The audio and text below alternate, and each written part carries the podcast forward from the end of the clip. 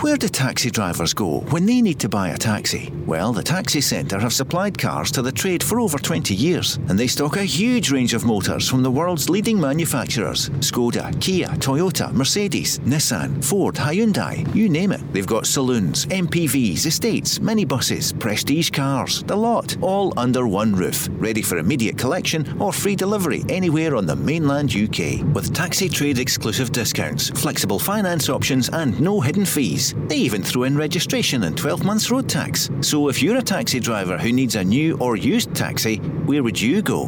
TheTaxiCentre.com. Trade only. The Go Radio Football Show with the Taxi Centre. Hosted by Paul Cooney, John Hartson, and Stephen Craigan.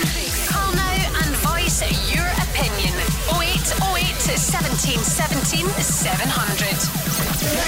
So, FIFA and UEFA finally today confirm it's going to be June for Scotland against Ukraine. Probably Saturday, June the 4th. That's the most likely date at Hampden. And if we win, and if it goes ahead, then we would play either Austria or Wales on June the 7th. Seems strange to be speaking about that given what's going on with the invasion there in the Ukraine. And a lot could happen between now and then. But Stephen Craigan, so many international caps for Northern Ireland. You know your way around. I'm, I'm sure you agree with the decision to postpone it meantime. Totally. You know, there's only that was the only option to take, Paul. Absolutely no doubt about it. There's far more important things in life than football.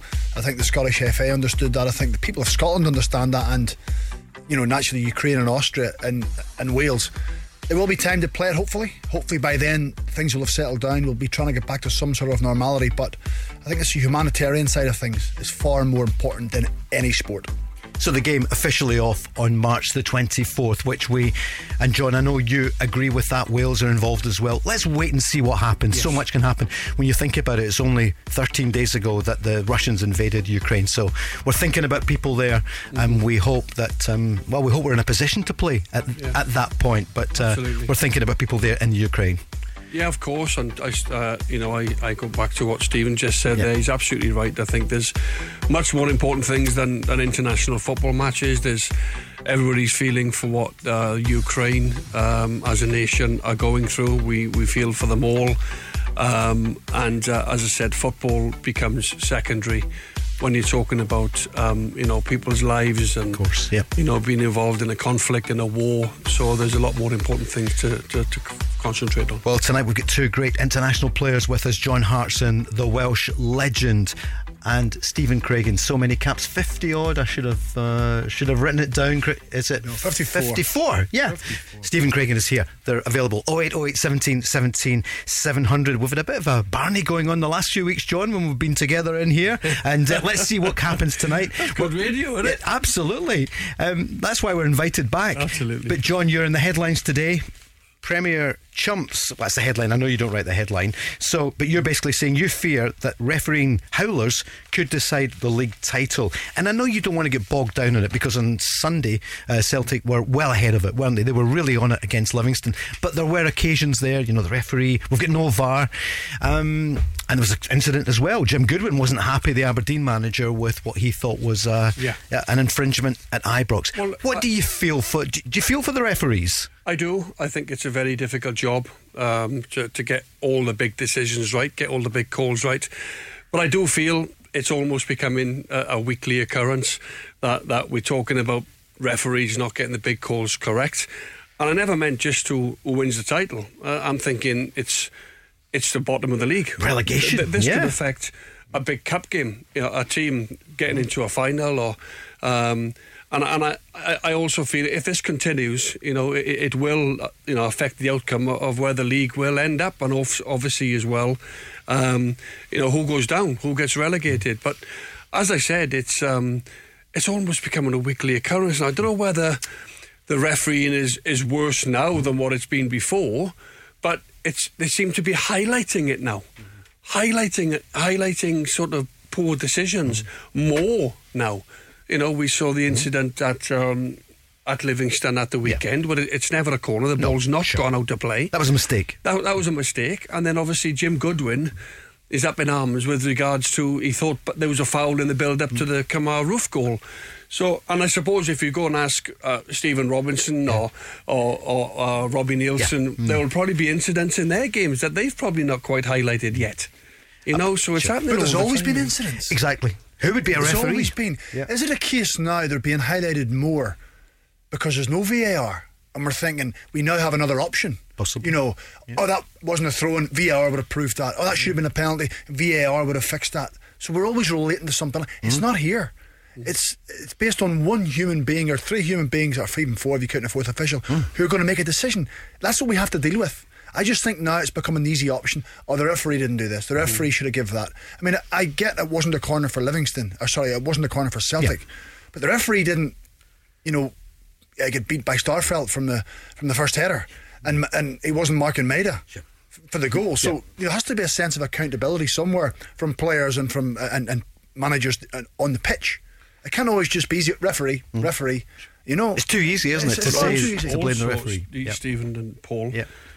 The fact was that the linesman, and you need help from your linesman because sometimes they, they're closer to the incident. Mm-hmm. Yeah. Um, the linesman has come out and said that he told the referee Mm-hmm. it's not a corner. Now, for the referee not to take that bit of advice from the lino who says that he saw it hadn't gone out Mm-hmm. to play, how on earth the referee? I know he can override the Yep. linesman if he sees a better view, and he's obviously seen the ball. He feels it's gone out, Mm. But the lines the linesman's gone. I can tell you now, Mister Referee, you know from me, it's not gone out, but the referee has over has overruled. He's overruled, yep. The, the overruled the linesman, mm. which I thought was baffling, mm. really mm. baffling that he can do that to his. To his, to his lino, who's his Yep. pal, who's his mate, who, he, who he's wanting help from. Mm-hmm. Um, Aberdeen have announced the departure of the player coach Scott Brown. That was my next topic. The talks were going on today. So, what a record Scott Brown has. He'll be 37 in June.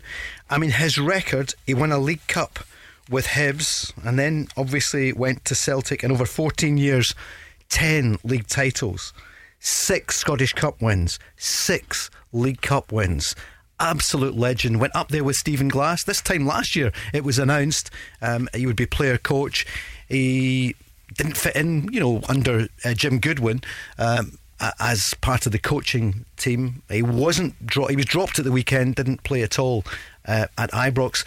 John, what would you say about him? Is he? Where's he going? Is he going to join maybe Neil Lennon in Cyprus? We don't know, Paul. I, I, I obviously I speak to Scott regular, but I, w- I, w- I wouldn't call him on a day like today. Oh, go on, call him. I would, I Oh, would give him his privacy. I wouldn't Give him do ten that. minutes. Come on. Um, what do you think though? Is he going to be a manager soon or a coach? What do we you don't reckon? know. He, might have something lined up. Um, he, might just want to rest. He might want to break. Um, knowing Scott, that wouldn't be the case. I think he, he'll want to stay active. He might have several offers already. Um, but it's it's a shock to me because I know he was really determined to go up to Aberdeen and not only play a role with Stephen Glass, you know, under his under his um, you know tutorship, if you like, as manager. Scott, I think, was promised a little bit of coaching. That was his that was his plan. He was going to go and do his badges and eventually, you know, get involved in in that side of the game. Um, that's not worked out for him. Whether whether or not he showed a bit of loyalty to Stephen Glass, and he's gone. Well, hold on a minute. It was Stephen that brought me here.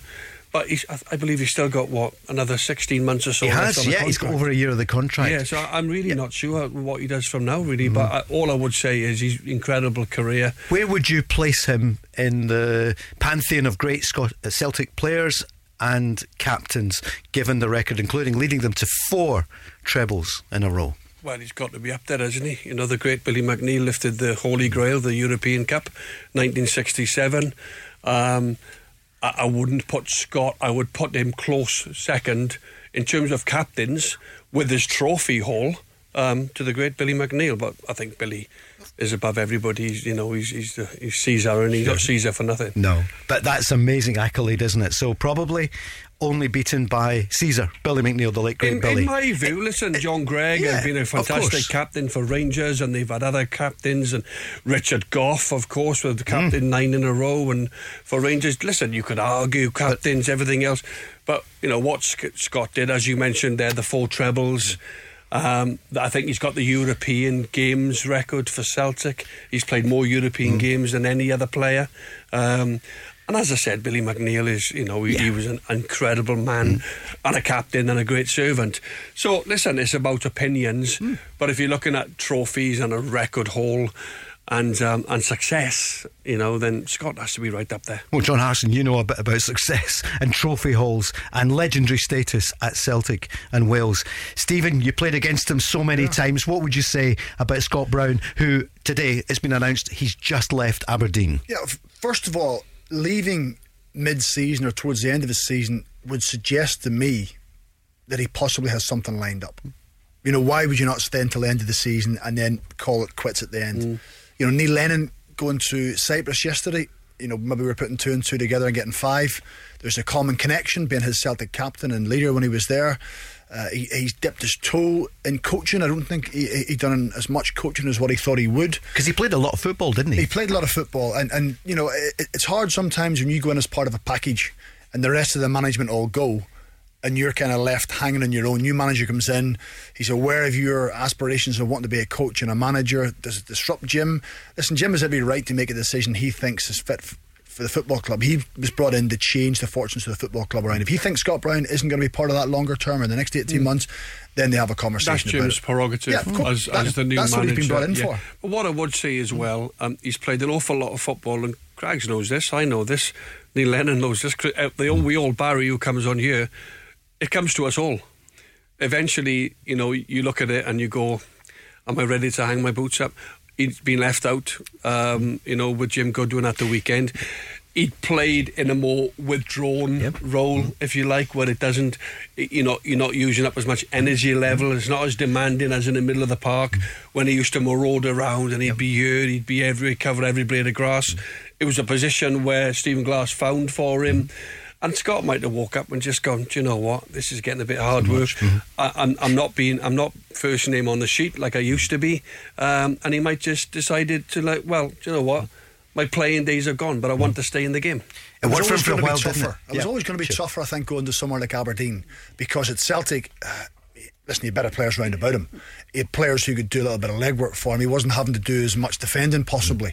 Whereas at Aberdeen, maybe at 36 years of age, he was getting exposed a little bit more. And that's when the self doubt starts to kick in as well with yourself, and you think, oh, you know, I don't know if the players beside me we used to. We're getting caught in the counter attack. I can't, I can't make the distance up. I'm not influencing games the way I used to. That all comes to you and it eats away at you sometimes. And then if an option comes or a management, uh, a, a, a coaching role or somebody off it, you think, I wouldn't mind that. You know, now's the right time. So and and, and what it could his, his role at Aberdeen, I don't think was more so on the playing side. Yeah. he would play because he's still influential. But I think one of the reasons he went there because he knew that with Michael Glass being a friend, he could get into coaching. Mm-hmm. Yep.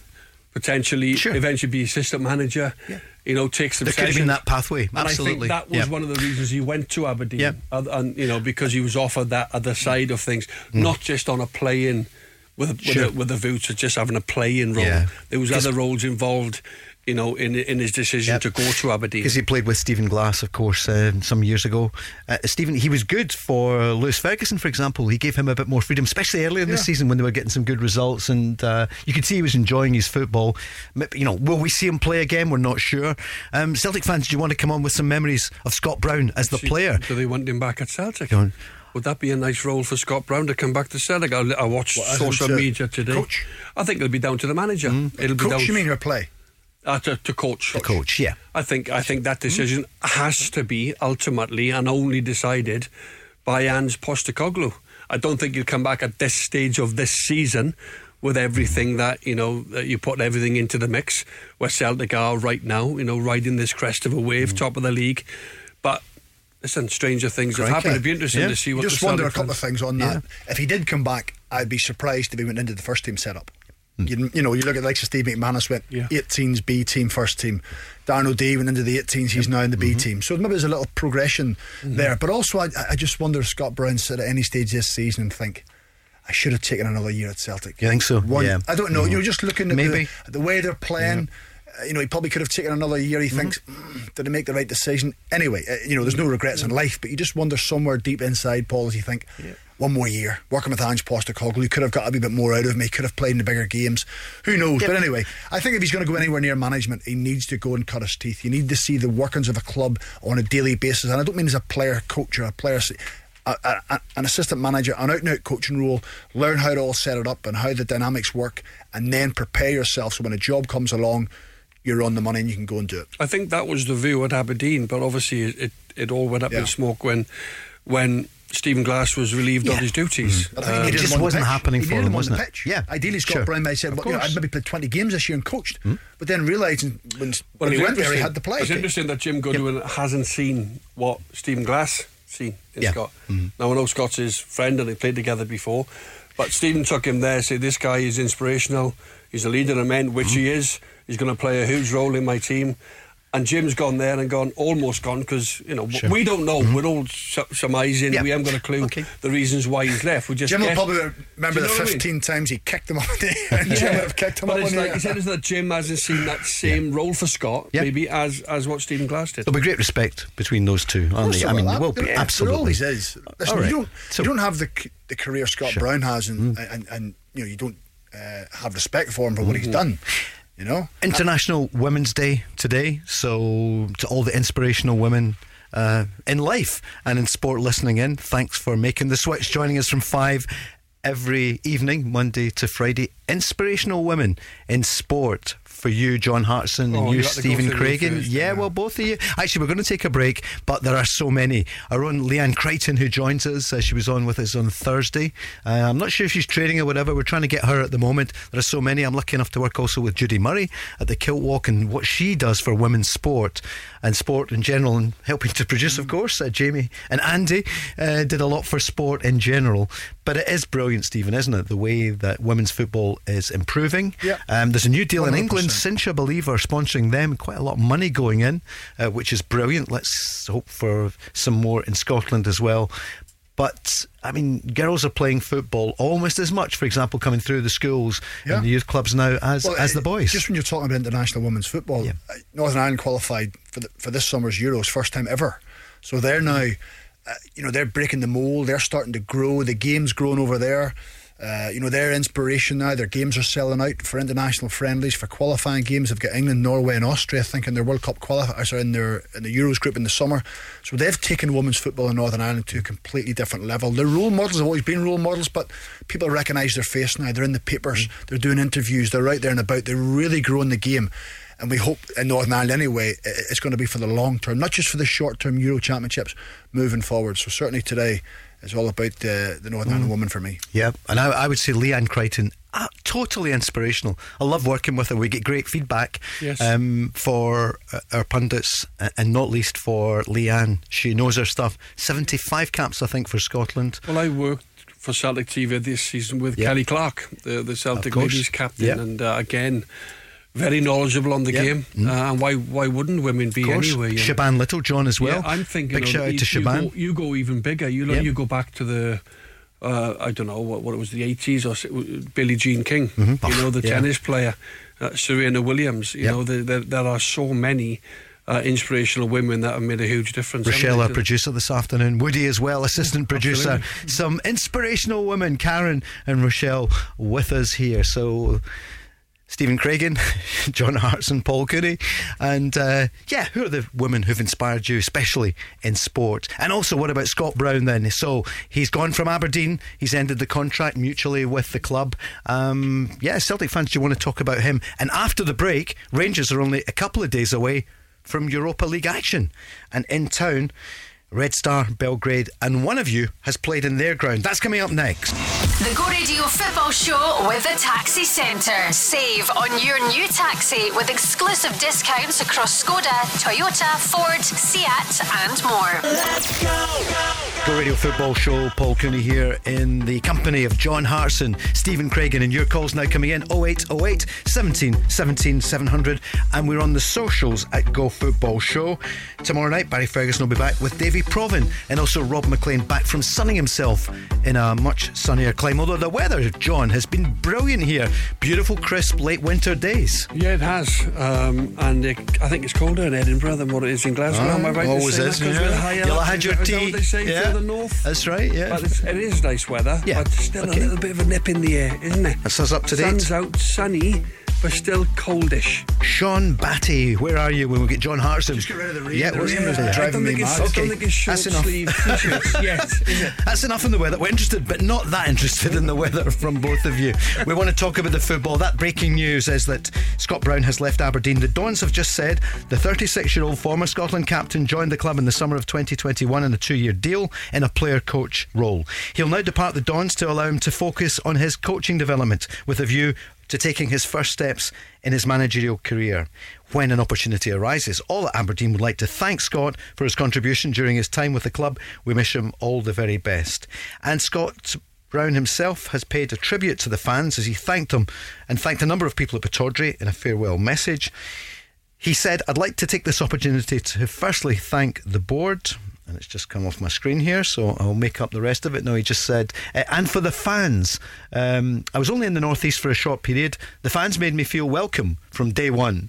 So my thanks must go to them for showing me so much support. He said, The Dons, it's a huge club. I know there's real determination from all to deliver success both on and off the pitch. I wish them all the best for the remainder of the season. And the director of football, Stephen Gunn, said when Scott arrived at the club, um, we understood his desire to begin his transition into a coaching role. He's been an outstanding asset to the club in the last 11 months. Uh, his contributions on and off the pitch have been invaluable. I've no doubt he'll bring the same desire, determination, and will to win that he's demonstrated throughout. No comment there.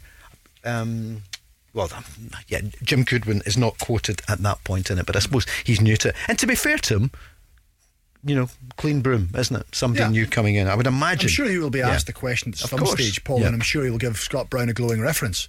Uh, but when you're a new manager getting into a football club, sometimes you have tough calls to make. You've got decisions to make of how you see best to take the team forward. That's why he's been employed.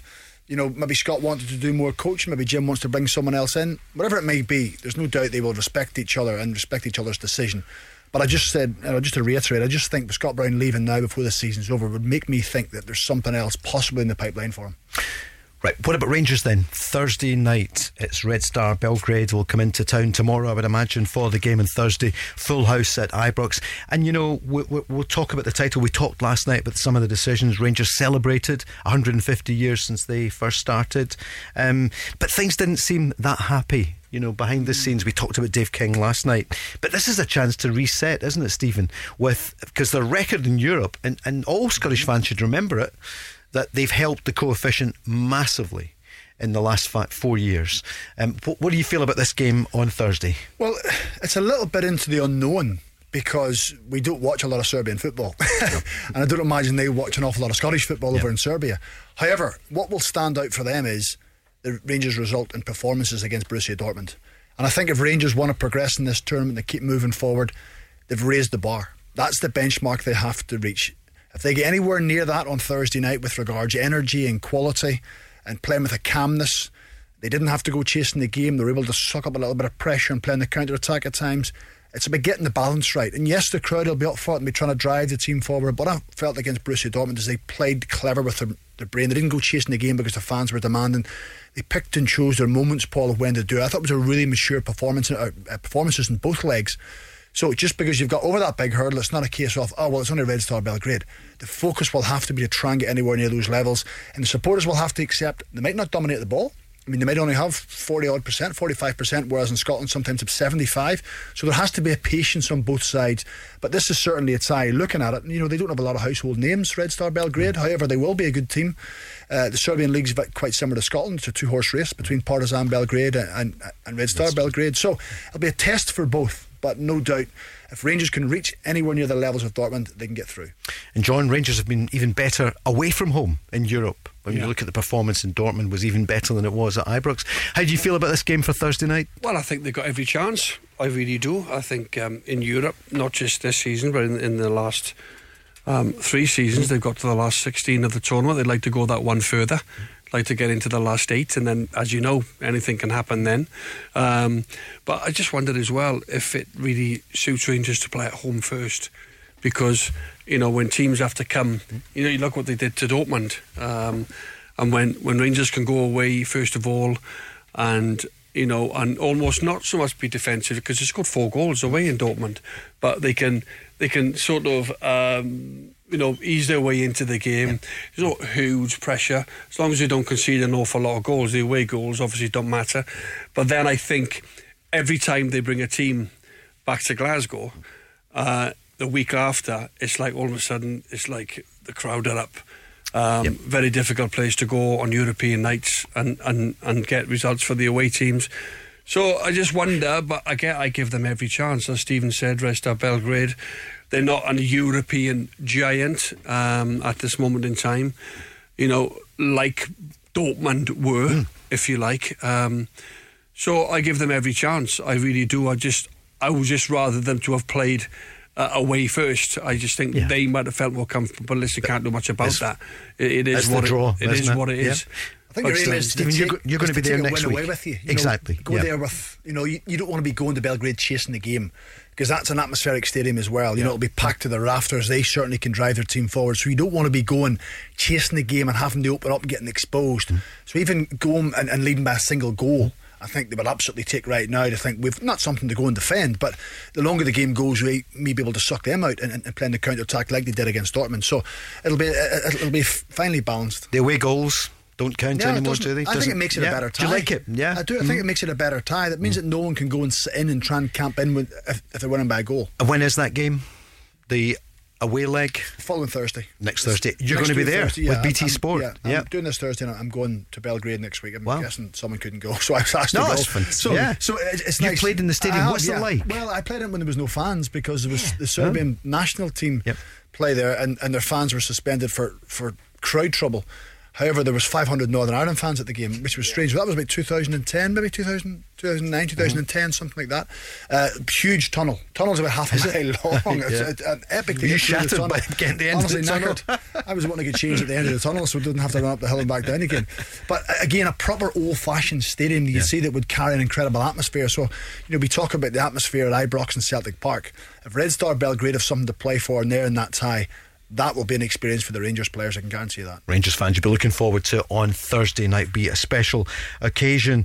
Uh, on Saturday, one 0 against Aberdeen wasn't Rangers' best performance. They had a lot of the ball, but not a lot of pressure. Really, not that many uh, chances. And there was that controversy when the star striker was taken off, Alfredo Morelos the manager made that decision. It was pretty bold, wasn't it? You know, nil nil.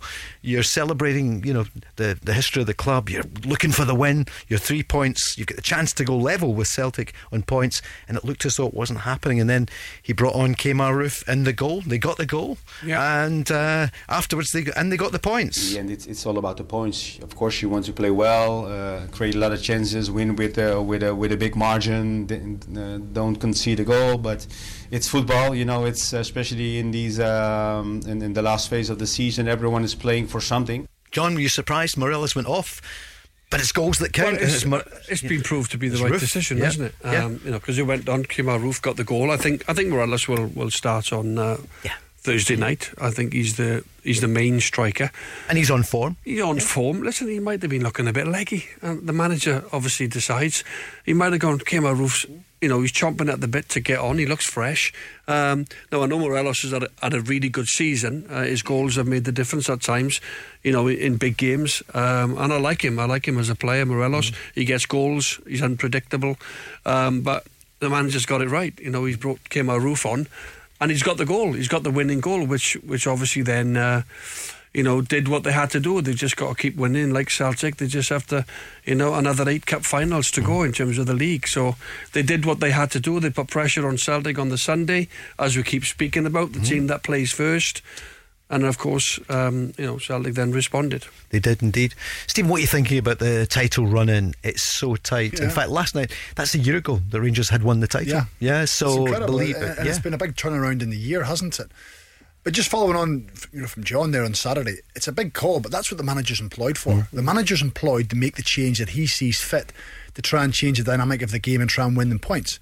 If he hadn't have won the game, he would have got absolutely lambasted all over the press. He manages to win the game, and there's a couple of wee headlines here and there. It's amazing how you know the narrative changes dramatically, Paul. But Kemar Roofe is a player who hasn't played an awful lot under Giovanni Van Bronckhorst. I think he's only had three starts. He did, however, score a winning penalty against Hibs to get them three points, and he scored the winning goal at the weekend. He's more of a poacher, and when teams are sitting back and they're sitting deep, you maybe just need that little change. Morelos, I think, one goal in five. So I'm not saying he's off form, but mm. it, it, it, it would seem a sensible change. However, that's the pressure of a title race. The fans know what's at stake. They knew they couldn't drop points, but the booing and whatever around the that just adds to the pressure of the players. The players don't need that at Were you surprised at the booing? I think it's more just frustration. That's what it comes down to. And then if you're looking for a goal and you're taking off your talisman, your top goal scorer, you think, wow, well, what chance have we got now? So I'm sure he had a wry smile to himself after the game, He seems to Van step up though in, in Europe, doesn't he, Morelos? Yeah. he gets some. You know, the bigger the occasion, That's where he's going to get his move, John, isn't it? Well, exactly. His you think about reputation it, has risen again. That's when your the bigger the grows. occasion, you know, um, the bigger the match, the more that's on the game. He seems to step up. He seems Yep. to get the vital goals, doesn't he? Well, he's uh, you know he's box office in Europe, isn't he? And his transfer value. There was no interest in him in January, was there? I don't think there was any interest. And last summer sold. there wasn't. There was more interest in the summer of 2021 Yeah. when Lille did put a bid in. uh, we understand um, of around 15 million, but at that time Rangers were looking for 18, but uh, 18 to 20 million. But Rangers fans are not thinking about that. They're thinking about the 40 million pound title, and uh, are they going to win it? But uh, it's it's swung towards Celtic. Stephen, do you feel with It the three points and uh, Yeah. the relentless 24 games? Celtic, Sunday looked a really calming performance. That was a performance of a team who knew they were going there to do a job, get the game won. Didn't really put it in doubt at any stage. I mean, there was talk about li- having won at Livingston for 15 years. Yeah. Well, Livingston been out of the league for about That's 10 of those So it was years. five trips, yeah. It's almost a bit distorted. when- Sure. when you Still it like five visits, mind you. But, It is. yeah. But Ange Postecoglou said that uh, the team coming on Sunday, as he said it, ahead of Mm. the game, was different than what had been in, you know earlier in the season or even last season. I think four players who started earlier in the season, James McCarthy and and Bolingoli played through there as well. Exactly. You know, so it's a completely different team, different setup, and they, it was a really mature performance considering Rangers were level with them. All the negativity around Celtic going to Livingston, I thought they stepped up and they looked like a side who were in full control, knew what they had to do, and got the job done. Yeah, John? I thought they, they were very good on the weekend. I thought they come out with uh, almost. Um, they knew it would be a difficult game. They've struggled on that on that plastic pitch in recent years, um, and they knew what was ahead. And I thought they pressed high really early, never let Livingston out. Um, they got the early opportunity with, with Callum McGregor missing the penalty, unfortunately, but then he was still brilliant on the day. Um, and then I, I just thought Jota um, and James Forrest again looked back to his best. He scored another great goal. And I just thought they were they were convincing winners at the weekend. It could have been more. We talked about the penalty. Uh, you can talk about the, the the refereeing poor decisions. I actually think you talk about the Rogic decision. I think I think his hands are out in front of him, and the ball is hit towards his hands. I, You know, when you're running, I don't know what you know. It was a Christ- great piece of play, wasn't it? By him, skill Well, to ride a tackle. and, and you I- can argue, yeah. is it on another day the referee Yeah. gives a penalty, on another day he lets it go. But I just overall their play. Um, I know David Martindale. He has to mention it. He's he's, he's the Yeah, of manager, and the Sure. Fans expect him to mention it. Hmm. But I just thought overall on the day, I thought Celtic went about it in the right fashion, and I thought there was a really good performance from them. a player who hadn't scored all season, but he'd scored in the 12 previous. Of course, we're talking about James Forrest, and the manager paid tribute to the former player of the year. You know, he's been working hard as, yeah, as I said all along, we, we, we, we put together, you know, we wanted to put together a strong squad when we have everyone available. We got people who can contribute, and you know, I thought James, Tommy, um, you know, Tony Ralston, all the boys who came in today, um, you know, gave us the energy because. You know, it's three games in a week, and I thought that would uh, help us. And uh, yeah, James was outstanding. Took his goal well, but played well as well. The Forrest making the headlines recently has been his brother, Alan. Yeah, I think that spurred him on a little bit as well. Well, listen, he, he knows he's probably not going to be a first choice. James Forrest mm. all the time. When you you know you've got a big squad and Jota and Maeda and Abada. and Abada can play on the right hand side. So you have to be ready to play when your chance comes along. You still have he still has a big part to play. Not every minute of every game like it's happened in the past, but he can change games. He's always been a player who scores big goals for Celtic when they really need that's one person to step up and deliver. So his experience of getting titles over the line will be a huge asset for the manager. So James Forrest still has ability. He can still score goals. He still impacts games. Maybe just not as much as what he would like.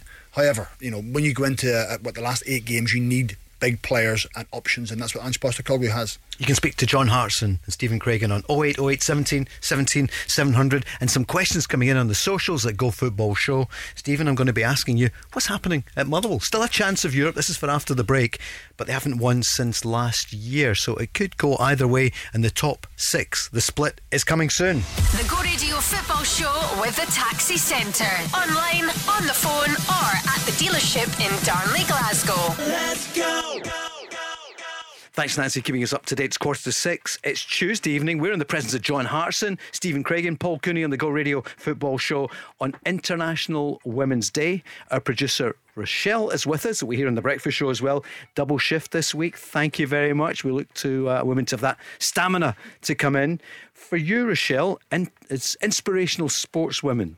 Um, Who would you go for? There's a load out there. You mentioned Judy Murray and, and stuff earlier Mm-hmm. on. Um, Eve Muirhead and the girls have got to be up there after bringing home gold from the Beijing Winter Olympics. That was a great achievement.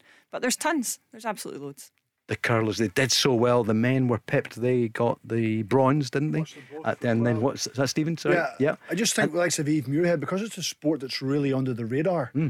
It's a name that when you say it, everyone knows it. Yeah. But the same people probably don't watch curling, Hmm. which, which is strange. You know, you always watch it in a major tournament, and then you forget about it for the next four years until it comes round again. Strangely, so that's always the name that will resonate with curling for me. It captured the imagination right across the Mm-hmm. UK, didn't it? Uh, even in Wales, John, uh, they were interested in uh, Eve Muirhead and uh, the women in the team. So well done to them. Brilliant. Inter- inspirational women in sport. Your daughters, are they sporty, John? Um, no, other than a little bit of gymnastics and Yeah. uh, a bit of school sort of, um, you know, sports day. N- Not really. My daughter's a very good singer, Lena. Uh, she's got a wonderful has to be voice. one in the family, John. yeah, exactly, Stephen. Uh, but other than that, you know, my, my seven-year-old she plays for um, uh, the local football team as well, so she's up every Saturday morning. She loves it. All weather, she's out there with her boots on and her little skinny legs. But uh, no, I, I just think you know, I mentioned. Um, I mentioned earlier on. Uh, what, what Wait. Scott, singers you were saying, and somebody who was on the other night at the uh, uh, the Ovo Hydro, Texas. Yeah, Sharleen Spiteri. She's yeah, brilliant, isn't oh, she? She's got, they've got Yep. five or six classics, Texas. I Mm, think they're quite a a few. wonderful band. Yeah. John was singing during the break, but we won't do it during the show. We're valuing building this That's- audience. that's up for In the- debate. Yeah, Stephen, women in uh, in music. I know I'm Yeah. not. I'm not a big music. Doesn't really play a big part in my life. If I'm honest. Okay, you I, I'd listen to a wee bit, Nanny. I'd rather listen to a podcast or something. I'm in the car just to. You could have said Annie Lennox or Emeli Sandé I- or you're right, I could have. Lulu. You could have. would I have. keep have. forgetting this. Yeah. Uh, it's a Scottish. It's Scottish radio. Glasgow If I was zone, in yeah. Cardiff now, I'd be saying Shirley Bassey. Uh, Shirley Bassey or Charlotte Absolutely. Church. Charlotte Church, yeah. This is BBC Radio 4 or Charlotte Church. Uh, Rochelle, and you'll be back on tomorrow morning. And it was great on Friday morning. You had Jim White in the show, and I see that Simon Jordan and Jim White got a huge award last night, a Yep. UK award at the uh, Sporting Journalists Award in London, which was brilliant. And Laura Woods got the uh, top presenter. Yep. Uh, well, maybe we'll get it next year. and uh, Jim and Simon got the best radio show. So well done to Jim. Uh, congratulations. And he joins us often here in Go Radio. So well done getting him. And the mystery voice. It was Laura, wasn't it? I didn't know who it was yesterday. Laura Yeah. Anderson. Yeah. Yes, it was. Never watched uh, Love Island. Island. I hope big Love Island neither of fan. you have watched it either. Another name, Yeah. another another inspirational woman is Yes. Katie Taylor, the boxer. Of course. Great she's, shout. She's amazing. Great For all shout. the Irish fans out there. Yeah. Great. 0808 17 17 700. We're taking your calls and we're breaking the news, which is, well, it's been confirmed today that the game with the Ukraine won't happen two weeks on Thursday. That's delayed. It could happen in June, maybe Saturday, June the 4th. And if it goes ahead and if we win it, then we would play either Austria or Wales on Tuesday, the 7th of June. But um, oh, it'd be wonderful if the conflict was over uh, by then. But let's wait to see what happens. There's far bigger things happening in the world than, uh, than a football game uh, for the World Cup. Back here at the Go Radio Football Show with the Taxi Centre, we're motoring towards the Rangers in action on Thursday night against Red Star Belgrade. Uh, we were talking about them and the win at the weekend. So, if there's such a thing as a neutral out there, this is a brilliant season for Scottish football, isn't it? Neck and neck, just three points in it Celtic 11 goals better off. Is it going to go all the way? And John, is it going to be down to April the 3rd, uh, you know, the, the next Rangers Celtic game and then the final Celtic Rangers game? What do you think? They'll play a huge part. I think. I still think it's in both clubs' hands. If Rangers win every game, they'll win the league. Celtic win every game, they'll win the league. Um, so that's a that's a position you like to be in as a club and as a team and as a manager. Um, they become massive games now. I, I still think there'll be one or two other twists and turns. Mm. There always is. Um, it's never sort of cut and dry, you know. Uh, so I think, it, from a Rangers point of view, you'll be looking to win that game. Of course you will, because you're three points behind. You're, you're ten goals behind. I think Mm. it is 11, yeah. 11. So, you know, to claw it back, that's your big opportunity. Home at Ibrox against Celtic. Um, you've had a great run in recent years against Celtic. Obviously, not so good in the game uh, earlier on at uh, Celtic Park, where Celtic won 3 0 and they were exceptional on the night. I think um, I think the supporters will be thinking, well, we got we got to win that. Yeah. You know, because we are the team chasing now, whereas Celtic have been chasing most of the season. They managed to get themselves in front. Rangers have- left the door ajar. Celtic have gone through it with great form. Um, and uh, the, those games now, the, the two games that are left, the Rangers Celtic games, uh, and obviously, you know, the other one to follow, uh, I, I, they become, they're always massive. But now, with the league being so tight, they are monumental now. Would you like to be at that game, John? Would you be commentating? You might be. Yeah. I don't know if I'm if I'm given the role, if I'm offered. You, you know, sure. Stephen's the same. We normally get mm-hmm. our fixtures or our Yeah. our gigs, you know, two or three weeks in advance, so you can prepare, you can do your stuff. Um, Decision day. It's going to be some game, isn't it? That, yeah, um, and- and I, just have I've been win. lucky, Paul, because will I, I I played up here and I've managed to be a pundit over the mm. years, and I've done many games. But there's nothing beats playing. Sure. Yeah. There's nothing beats playing. You We can only imagine, you know. And, and, that, and that particular game, you know, that mm. was that was the highlight for me. And if you, mm. if you can manage to get a few goals in them and have a bit of success in them as well, Biggest games you ever played in? The games against Rangers. it has And to that- be. It yeah. has to be because of what what's at stake, mm. and the games for the supporters. That's what they are. Mm-hmm. You know, it's a derby game. Like you know, Norwich and Ipswich, they- they're not bothered about Celtic or Rangers. Swansea, Cardiff are not interested in Celtic or Rangers. You know, a derby is only a derby in relation to where you come from in the country and who you support. You know, I played in West Brom Wolves, the Black Country Yeah, Derby. That's a big derby, you know. Um, so in terms of derbies all around the world, uh, I believe it's the biggest. There, there can't be many um, that mean more to both sets of fans um, than, than this particular game. Rangers have to win this game. You know, they can't afford to come out of that still being three points behind. Celtic probably think we can come out unscathed in that game. The title is almost there because I think they're so strong at Celtic Park. It's going to be a huge ask for Rangers to have to go there and try and over overturn them at Celtic Park. So that's what makes it such an intriguing game. If we get there and it's still three points, Rangers need to win. Otherwise, I think Celtic's position just gets stronger. Would the home team be the favourite side? I know we're three weeks away from it, almost four weeks, but at the moment, Rangers would be favourites, maybe at home. Well- and the same thing with Celtic uh, when they play in April. clearly just judging by the two results this year, Rangers won at Ibrox, Celtic won at Celtic Park. You'd probably say slightly, yeah, because they have the bigger crowd. But you know, Celtic haven't won at Ibrox for. A, I mean, I couldn't tell you how many games it would be. Uh, you know, Ange Postecoglou wouldn't say he's been breaking records, but he's been certainly going and winning at stadiums where they haven't previously in the past. They're playing with a, a freedom about them, so they will.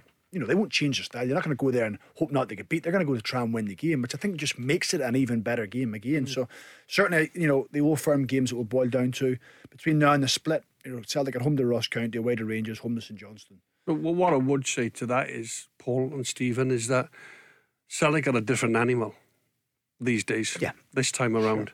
You look at the way they play and you look at the way that their, their, their players are reacting.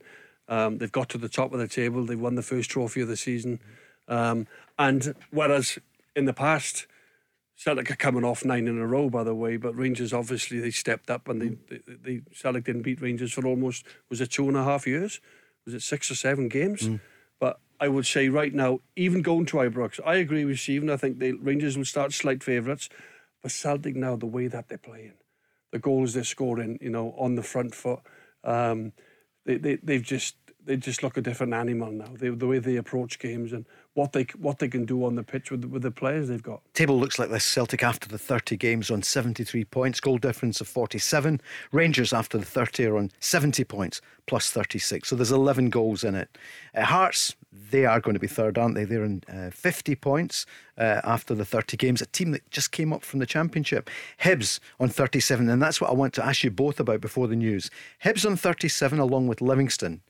Then Ross County, Dundee United, and Motherwell on 36. St Mirren on 33 and Aberdeen on 32. Stephen, looking at your old club, and we're a West of Scotland uh, station, so Ross County doing amazingly well, Dundee United. Um, but what about Motherwell then?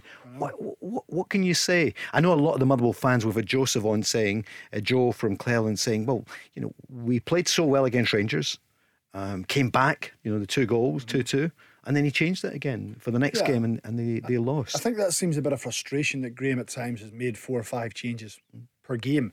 And it's hard for players to get settled into a, a not even a system. The system doesn't change, but players around about you, you know, you have to build up relationships and have a rapport with people around about you. And if you're if you think you're going to be playing one week and you're not playing the next, it can be quite disruptive. But naturally, he's trying to find a way to win a game. He's not doing it so his team can lose. He's doing it to try and find a way to win. But I think you said it ahead of the last break. They haven't won since they beat Livingston on Boxing Day in the league. That is, you know. So they've got a few big weeks coming up. They've got the Scottish Cup quarter final at home to Hibs on Sunday at half mm-hmm. past twelve.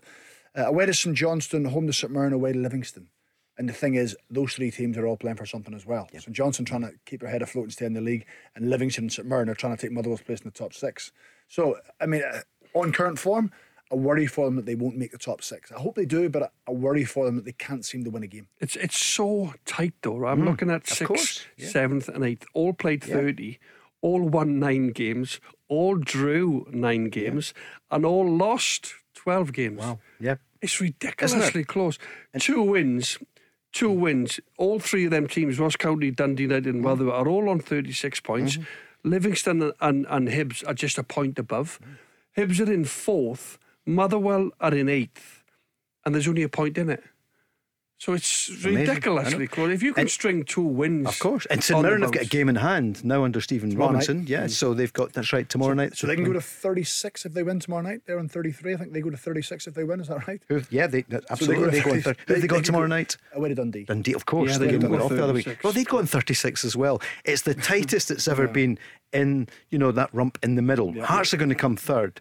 Who's going to go down? What's between Dundee and St Johnstone? It's a two-way fight now, isn't yeah. it? It's a two-way fight. Although Aberdeen are having a little look over their yeah, shoulder just in case. They're, they're a bit, they need a. They're a bit adrift, aren't they? St Johnstone, Dundee, yeah. St Johnstone 11th, but they're eight points behind yep. Aberdeen, yep. third bottom. Aberdeen need to watch they don't do an Everton job because suddenly Everton dragged into it down mm. south. Right, after the news, we're going to be asking about CCV, Cameron Carter Vickers. Interest in the Tottenham loanee down south Celtic fans. Surely you would love to sign him. News is next, and then we're back with John and Stephen.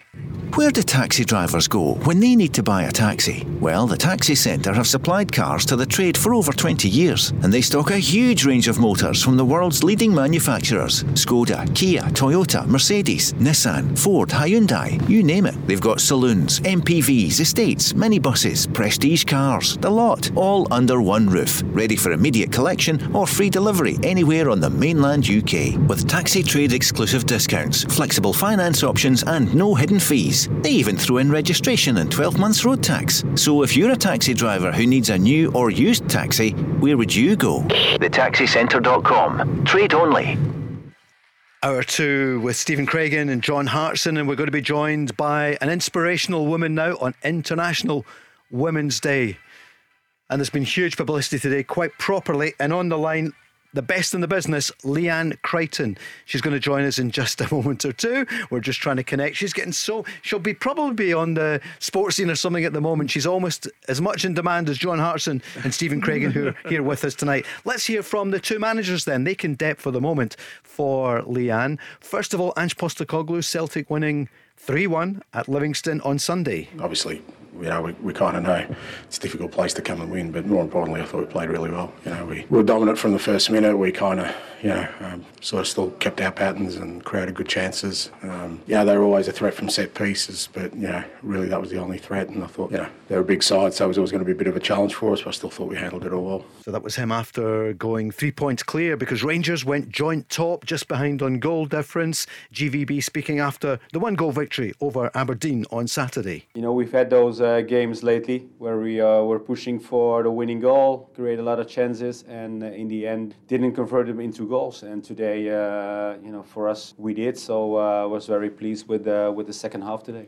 Next stop for Giovanni Van Bronckhorst and Rangers is Thursday night. Red Star Belgrade, the Serbian champions, are in town. Stephen has played in the ground. He'll be there next week with BT Sport. We'll all be watching um, and listening and we'll, on the build up here on the programme uh, beforehand. Looking forward to it. But as we mentioned, International Women's Day, and one of the most inspirational women in sport is with us now, and it's Leanne Crichton. Leanne, good evening.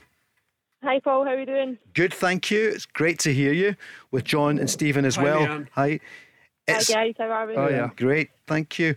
There's huge attention, um, quite rightly today. Have you been quite touched by it, by the amount of publicity on, you know, on Insta, I would imagine, Twitter, Facebook, and on the mainstream media uh, about the importance of, uh, well, of women um, in the world and women's place.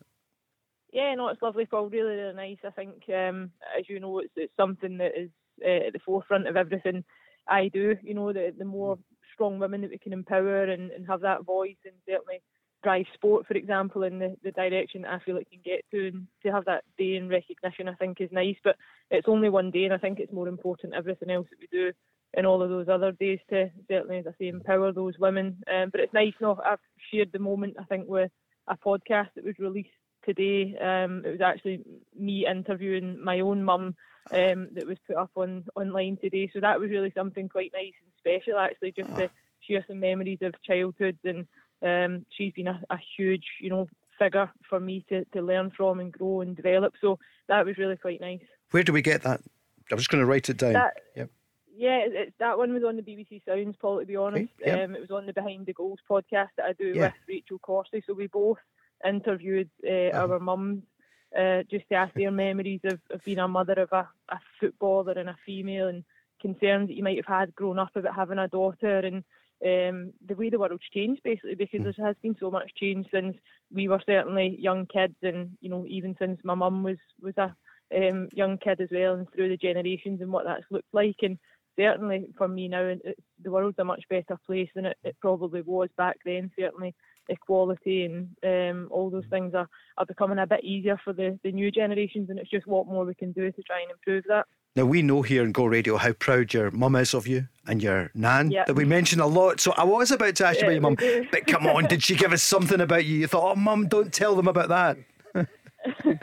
she was she was actually laughing. We had asked um, what she thought I might have been as a child growing up, Yeah. and she said uh, perhaps a police officer because I was always so nosy, stroke curious. Yeah. Um, and to be fair, I've probably made a career out of interrogating people, so she she wasn't far from the truth. I don't think.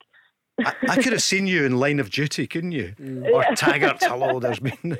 Um, Absolutely. Leanne, from you, apart from your mum and your nan, and they'll be tuned in just now, I imagine. I hope you get time to tell them uh, that you're on Go Radio.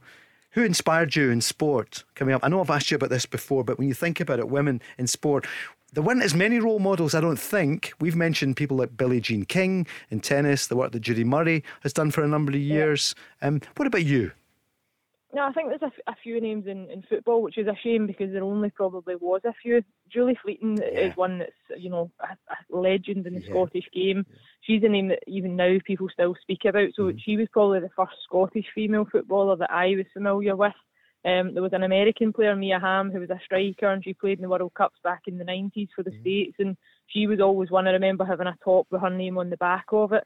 Um, but I think growing up and probably the age I'm at, you look at other um, female sports stars like a Serena Williams, for example, who has again overcome so much adversity um, and who's just absolutely blown the sporting world away with her talent. So um, I think now it's nice that there is household names, but for me growing up, I think it was more about literally a, a family of strong women that I always felt empowered to be the best I could be. I didn't see gender as an issue uh, because that was the way my family was. I never felt that there should have been inequality, even though you were probably faced with it all the time, especially being a female footballer who, you know, you had to fight to have a, a girls' team or you had to plead to play in a boys' team.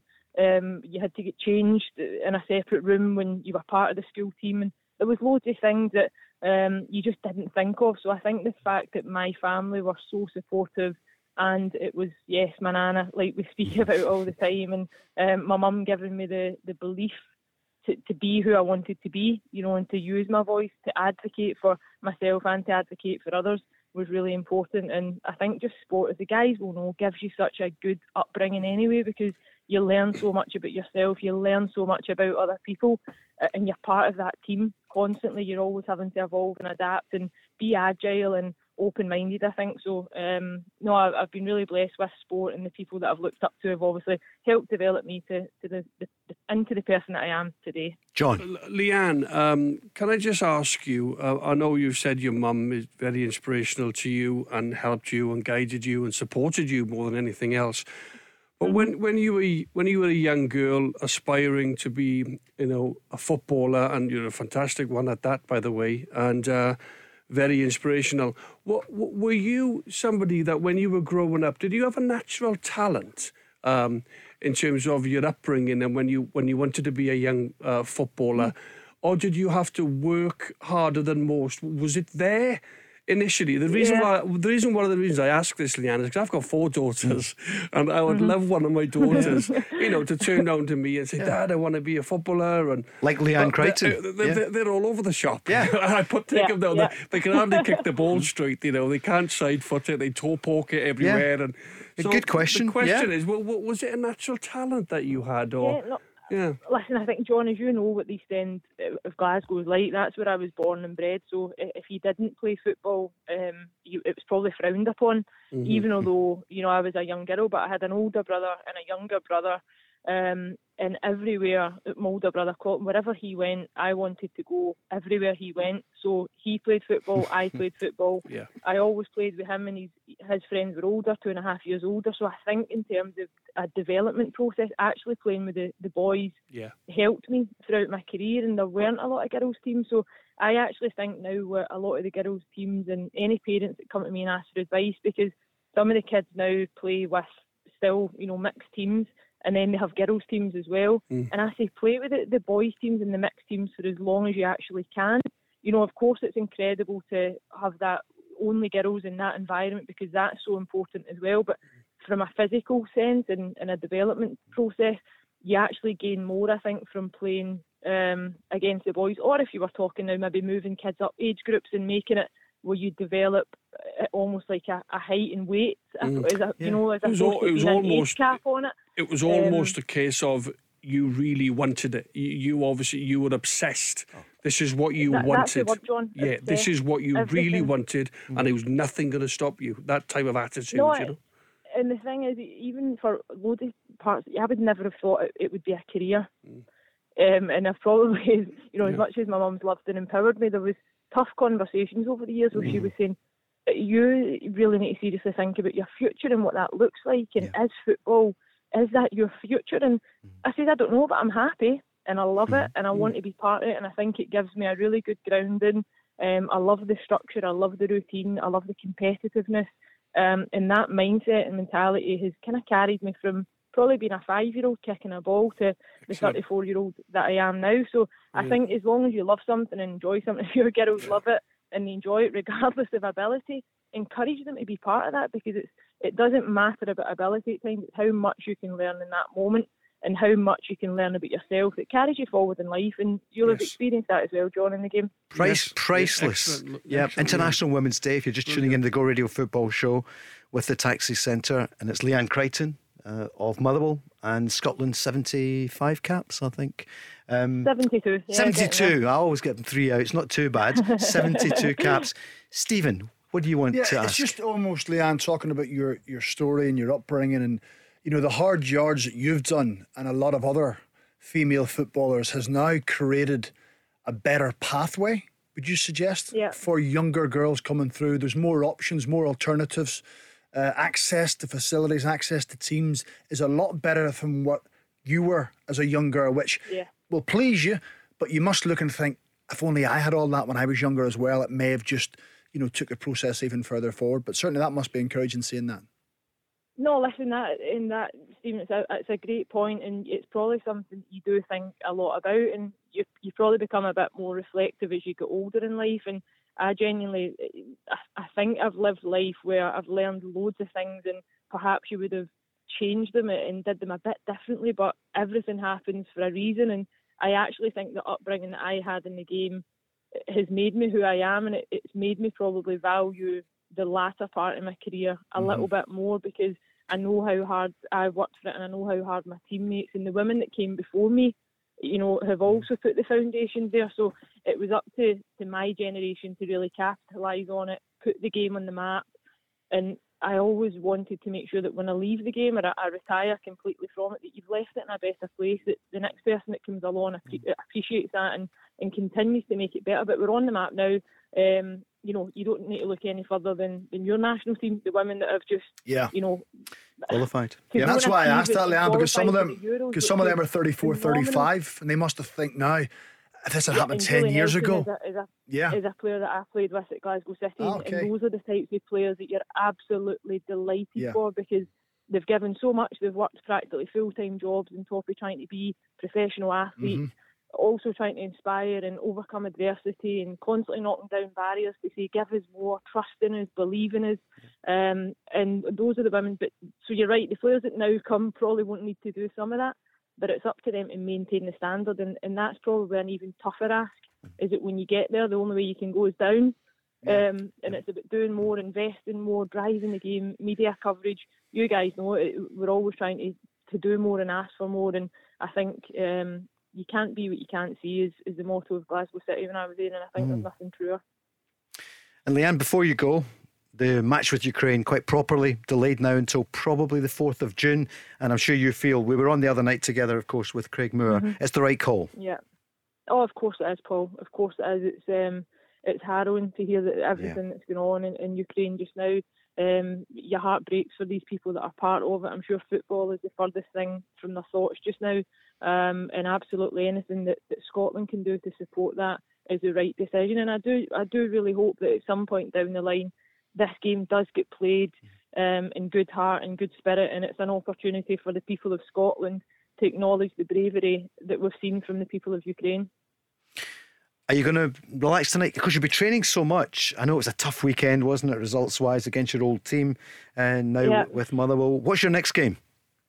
Um, we've got Hibs on Sunday, Paul, so we're, Okay. we're preparing for that tonight, uh, tomorrow night, and Friday. Um, and then it's an opportunity for us. We've, we've had a tough couple of games, as we spoke about last week, but um, you don't learn anything at times from the games that you win, so you can only do better, um, dust yourself down and go again. But looking forward to it. And final question on music, because we talked about Sharleen Spiteri, Emeli Sandé, different inspirational Scottish uh, singers. They don't have to be Scottish. Anyone in music, who would you say to on International Women's Day? I think Amy Macdonald. I actually love her her new album. Um, listen to a lot on the way to football and when I'm in the car. Um, some of her new tracks have, have been excellent, and she's uh, obviously the wife of Richard Indeed. Foster, who I work quite a lot with in the media. Um, but you can't have any, you can't have everything. She's just really. She, I think she's just really grounded, though. Really Glaswegian, um, proud of her roots, proud to be Scottish. Um, so yeah, she's one that I would name. And I'm joking there about Richard, who's a terrific guy and has joined us here. I mean, she's great, isn't she? Mr. Rock and Roll. And uh, yeah, she's absolutely brilliant. I saw her at Cash for Kids at Christmas. Very good. She was brilliant. Very good. Leanne, thanks for joining. When are you back in? You're not in on Thursday. I'm not in this week, Paul. Hopefully back in next week with you guys. Mm, you can't come in on Thursday. I'm trying to get this sorted. Uh, okay, listen, we'll speak to you later. Excellent, Leanne. Good Take luck. care. Thank you. me on. I really Cheers. appreciate it. Thank you very much. Bye-bye. Brilliant. And look out for the podcast there on BBC Sounds Behind the Goals. It's Leanne Crichton with her Well, mum. Speaks really Yeah. well, doesn't she, as well? Yep. Very. And I was, do you know, I was about to say to what about your mum? Because we talk about her nana. I and know, uh, I know. so it's terrific, eh? Yeah. I think well, our- you- every, All our mums were our heroes, really, weren't they? Most people would would obviously Yeah. your mum. She brings you up. She beds. She clothes Exactly. you. She feeds you. Yep. She gives you what you need Yep. when you when you're young and everything else. Of course, but um, as I said, um, I, I think Charlotte Church comes in the, He's off the again. reckoning a little bit. Yeah. But, uh, In the mum- Welsh my- valleys. My Squeezed her in mum my mum would be number one. Yeah. Any Northern Ireland singers, Steve? No, not at all, Yeah. John. No, no. Give us some Irish Nothing, singers, no. surely. Mary Black or somebody, maybe, or yeah. Uh, Van Morrison, but that's a guy, Yeah, of course. well, I'm that's trying to think. Van the Man. One of the- Yeah. Well, the, probably the The Corrs. one of the famous without singers would be sport would be Mary Peters. Yeah, of course. right, Indeed. Who won an Olympic. Olympic, Wow. Olympic gold. 72. Yeah, so the Mary Peters track in Belfast, and she still does a lot of talks and public speaking. Yeah. Yeah. She's there you good. are. She's Very the good. There's a name. Yeah, we're throwing it all in tonight. Wasn't that good? You hear the passion Yeah. of Leanne Crichton. Yeah, She's uh, terrific. fantastic. Jackie Bird's tuned in at the moment. She loved listening there. So there's another inspirational woman. Uh, Jackie Bird, best newscaster in the business. Um, Yeah, so she's tuned in just now. Jackie yes. Bird. I remember, I remember. seeing some highlights when I was ill, Yeah. when I had cancer in right, yeah. 2009. Yeah. Mm-hmm. It obviously broke the headline news, and Jackie Bird read out the, you know, John Hartson is in critical condition and so on. And we play the video, our function, of foundation Uh-huh. Yeah. Mm-hmm. days. And Jackie's there on the big screen. And, uh, I remember her for that as Yeah. well, you know. Go, Brilliant. go radio She was at my daughter's well. school a little while ago when she, Right. was, in, when she was in primary school and she came home buzzing about it and Oh, talking was she? about it Yeah. because it's something Yeah, she could relate to from the Yeah. TV and she, Yeah. she was in the same room as her. It's weird how kids Well, think, but she's like most of us. She's from you know the, the, the schemes, the housing estates of uh, the Greater Glasgow area, Lanarkshire girl. Okay, twenty one minutes past six. Um, we're going to go for the traffic and travel, and uh, then we're back after that, and looking forward to Thursday night for Rangers, and also a bit more on Celtic um, at the top of the table. The Go Radio Football Show with the Taxi Centre. Save on your new taxi with exclusive discounts across Skoda, Toyota, Ford, Seat, and more. Go Radio Football Show with the Taxi Centre, Stephen Craigan, the former Motherwell and Northern Ireland star, and John Hartson, ex Celtic, West Ham United, Arsenal. I need to keep going, don't I, Stephen? I've started, so I'll finish. West Brom. Yeah, West Brom, exactly. Wimbledon. Uh, Swansea. Uh, and your boys at the match tonight. Swansea. Big game Swansea tonight. No, fan. I know. The Swansea up against Fulham tonight. Yeah, top Um, of the so- league. Fulham, Swansea. I think have won their last two. A good result at the Okay, weekend. Yeah. Coventry. Yeah, they're mid-table. Um, new manager there, Russell Martin, came from MK Dons, and um, they sold a lot of their big, big players, better players. They, they, they work well in the loan market. They get some good loan deals. So You're a proud Welshman, aren't you? You're a oh, proud love- love the Swansea Swans, fan yeah. as well. That's my Yeah. hometown, isn't Yeah. it? I think most people would support their hometown club. But you're an adopted Scot because there's something about uh, the I'm time you spent in the East End Yeah. of Glasgow and uh, the goals you scored for Celtic. Yeah, well, uh, you know, I, I played for Celtic for five years, and now Mm. I've been living in Edinburgh for nearly 6 Uh-huh. What's wrong with the West? Well, I'm, I'm 46 years of age, Paul. Never. And Yeah. I've been in Scotland for 11 years of my life. So it's almost a quarter of my life I've been up here now. Yeah. Yeah. Thank goodness. You know, you mentioned your illness earlier on. Thank goodness, John. You know, you recovered. You came. you came you. through the wars, didn't he, Stephen? When you think about it, I was lucky. Um, Very yeah. lucky, mate. Very And lucky. some I great remember, care. 'cause we Yeah. played, we went to Albania with, Mm-hmm. With- Motherwell, with Motherwell, in, in yeah. Europa League. We played, I can't remember the name of the team we played, but we stayed in, in Tirana Mm-hmm. and then we travelled out and back. And I remember literally on that flight before we got on, there was a journalist with us, and John obviously we knew was ill at the time, and he said to me, "He's not going to make it." That was the last thing, and I, we get off the other side. Then the, the picture had changed in, in sort of, you know a short space mm-hmm. of time. It's like whoa. So it's something that lived with me. I, I would never name the journalist because No, it was sure, a private yeah. conversation. And Yeah. he wasn't doing anything wrong. He was just getting used through mm-hmm. it. And I was like, oh Yeah. my goodness. So mm-hmm. Well, never listen to hearsay. No, indeed. But John, you speak about it. You know, you've done things for us with the Kilt Walk, I think it's inspiring people, raising money, and sharing your experiences, and it's so personal. Yeah, And it's not easy to No. speak about it because I'm an emotional guy. Yeah. Generally, Yeah, I, yeah. Mm-hmm. I, I would cry at a Disney film, watch it in the house with my kids. I really am, you know, little things like that. And even more so now, coming through that, um, Yeah. it's the simple things now. You know, Do you think you uh, appreciate life oh, more? 100%. Yeah. 100%. You always come in breezy. As long as we get you a cup of tea, you're happy, aren't Oh, you? Which is you. brilliant. Yeah. Well, life is, you know, when you when you touch the other side, Yeah. Mm-hmm. you know, like I did, you know, and appreciation of life now. Mm. On the nice stroll on the beach with the kids up in uh, up in Gullane up there, yeah. Mm-hmm. walking along that, you know, sucking in that fresh air off the sea, filling your lungs up. Doesn't cost nothing. You know, the use of your arm, it's all for free. Sure. You know. And I love the fact that you say, and the Celtic fans love you, and I know the Rangers fans admire you. That would be more. I think that's fair. And many of them, well, of course, many of them will wish you'd gone there. But I love the fact that when I asked you a few weeks ago, mm-hmm. would you have played for Rangers if they, you know, that day where the deal was done, was it one of the De Boers that day was signing Yeah, as well? signing on the same day And you said absolutely. Yeah. And I think people should think about it. You know, you're green and white now. You love the Celtic, yeah. Yeah. But you respect Rangers. And when I hear this stuff about the Down Under Derby, I can't understand why people are getting so exercised about it.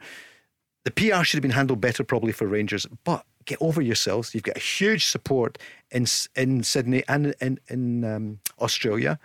And for Celtic fans saying, some of them, you know, it's United, was at the Ultras at Rangers and the Green Brigade? They're united. They don't want to, the teams to play.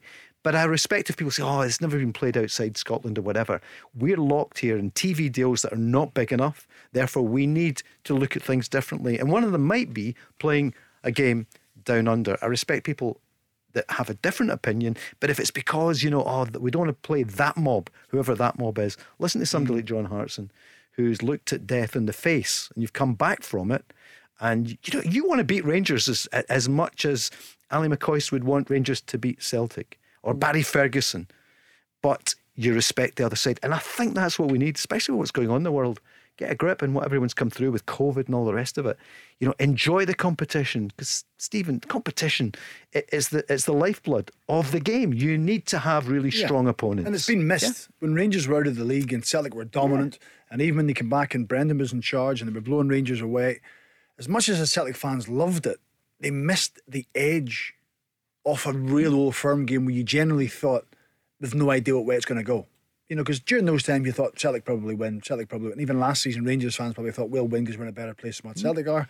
Now this season, we're asking about the game on the third of April, and generally, it's it's minimal. It's going to be you know small differences or small impacts that will win the game, which is what they want. That nervous energy they have. Mm. Celtic are three points ahead. Rangers are chasing the nerves, the excitement, that adrenaline they get heading to the game. That hasn't been around for a long, long mm-hmm. time. So that's why you need competition. And listen, both sides going to Australia. There's different reasons. Club have a different reason over supporters. Absolutely.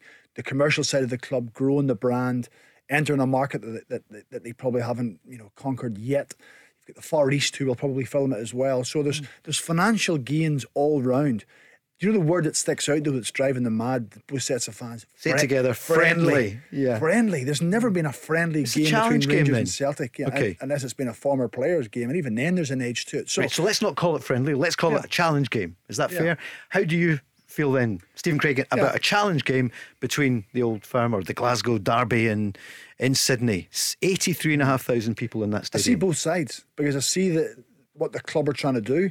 You're right, the branding and the marketing of it, Paul, could have been done an awful lot better. Mm. A joint statement coming out or something coming out at the same time rather than being staggered in one Yeah. Mm. club and making an announcement ahead of the other club. Uh, you know, does that mean someone's better than someone else? That's what they look at here in Glasgow. Oh, they must be better than us, or, or they think they're bigger than us because they're doing. And it's all just tit for tat continually. But then the supporter side is it's such a traditional fixture Mm. that they want it settled on the pitch, not through a bank or not through income or not through revenue. They see the game as a pure game. I think they would accept both teams going to play in Australia, but not playing against each other. That would suit them. But, But the market, but you're not going to have 83,500. no, you're not. You're not going to get 3.2 million. No, you're not. That's- Football, and that's does- what the club do- Does football off. get any handouts here at home? I don't think No. so. I mean, there was some during COVID, but some of the government over there, I think the regional government are putting Yeah. a lot of But money what- into it. You got to remember the five weeks where there's no games Yep. when the World Cup's off, income stream, wages to pay, Mm-hmm. players to look after. Can you keep a player with that extra money? Can you give someone an extension of a contract with that kind of money? Mm-hmm. So that's the business side of what the club, because the custodians of both Rangers and Celtic at this moment in time have to look how they can best maximise what they have. They've probably, you know, eh, went far enough in Scotland, or as far as they can go, so they have to start branching out. Liverpool playing Man United across the water, uh, Real Madrid play Barcelona, but then in Glasgow they say that's not a proper derby compared to ours. So you know, I think it's a no-win situation Listen, for the clubs. people used to say to me, "No, you can't have uh, permission for live commentary on the on, on the radio." And I said, "Well, wh- how's it going to affect it?" And we showed them that we were helping to publicise the game. Yeah. Radio wasn't allowed to go live from three o'clock, John, Mm. and then we changed it. We we persuaded them and we showed them. Things change. People used to say, "Oh, you can't have live radio." even or live television will affect the game. If the product's there, people will follow it. John, what do you feel about it? I know it's. Well, uh, I, I can yeah. see why the the traditionalists um, are against it. This is the game down under. If you've just tuned in, Yeah, Yep. in terms of um, why do they both have to go? Yep. Now I know financially there, there'll be a financial gain um, involved. over three million. Absolutely, um, and I can see why you know fans are saying, well, why do we have to go th- and play this game? Why why can't you know? Uh, I know Celtic are going to Australia, the Ange factor as well. You know, a homecoming, and then people could say, well, why why can't Celtic go and, and, and play this game in Orlando or Florida or Disney? They're or, not going to get three million. and well, they might. They're a global institution. That could be next year. Well, Yep. again, but I can see why supporters on either side wouldn't want it. This isn't. Uh, am I right in saying they've never played outside of Glasgow? I believe that's true. Uh, Yep. You know, yep. it- it's a big call. It's it's it's a huge call. You know, do the authorities in Australia? You know, can fans can fans um, accept it?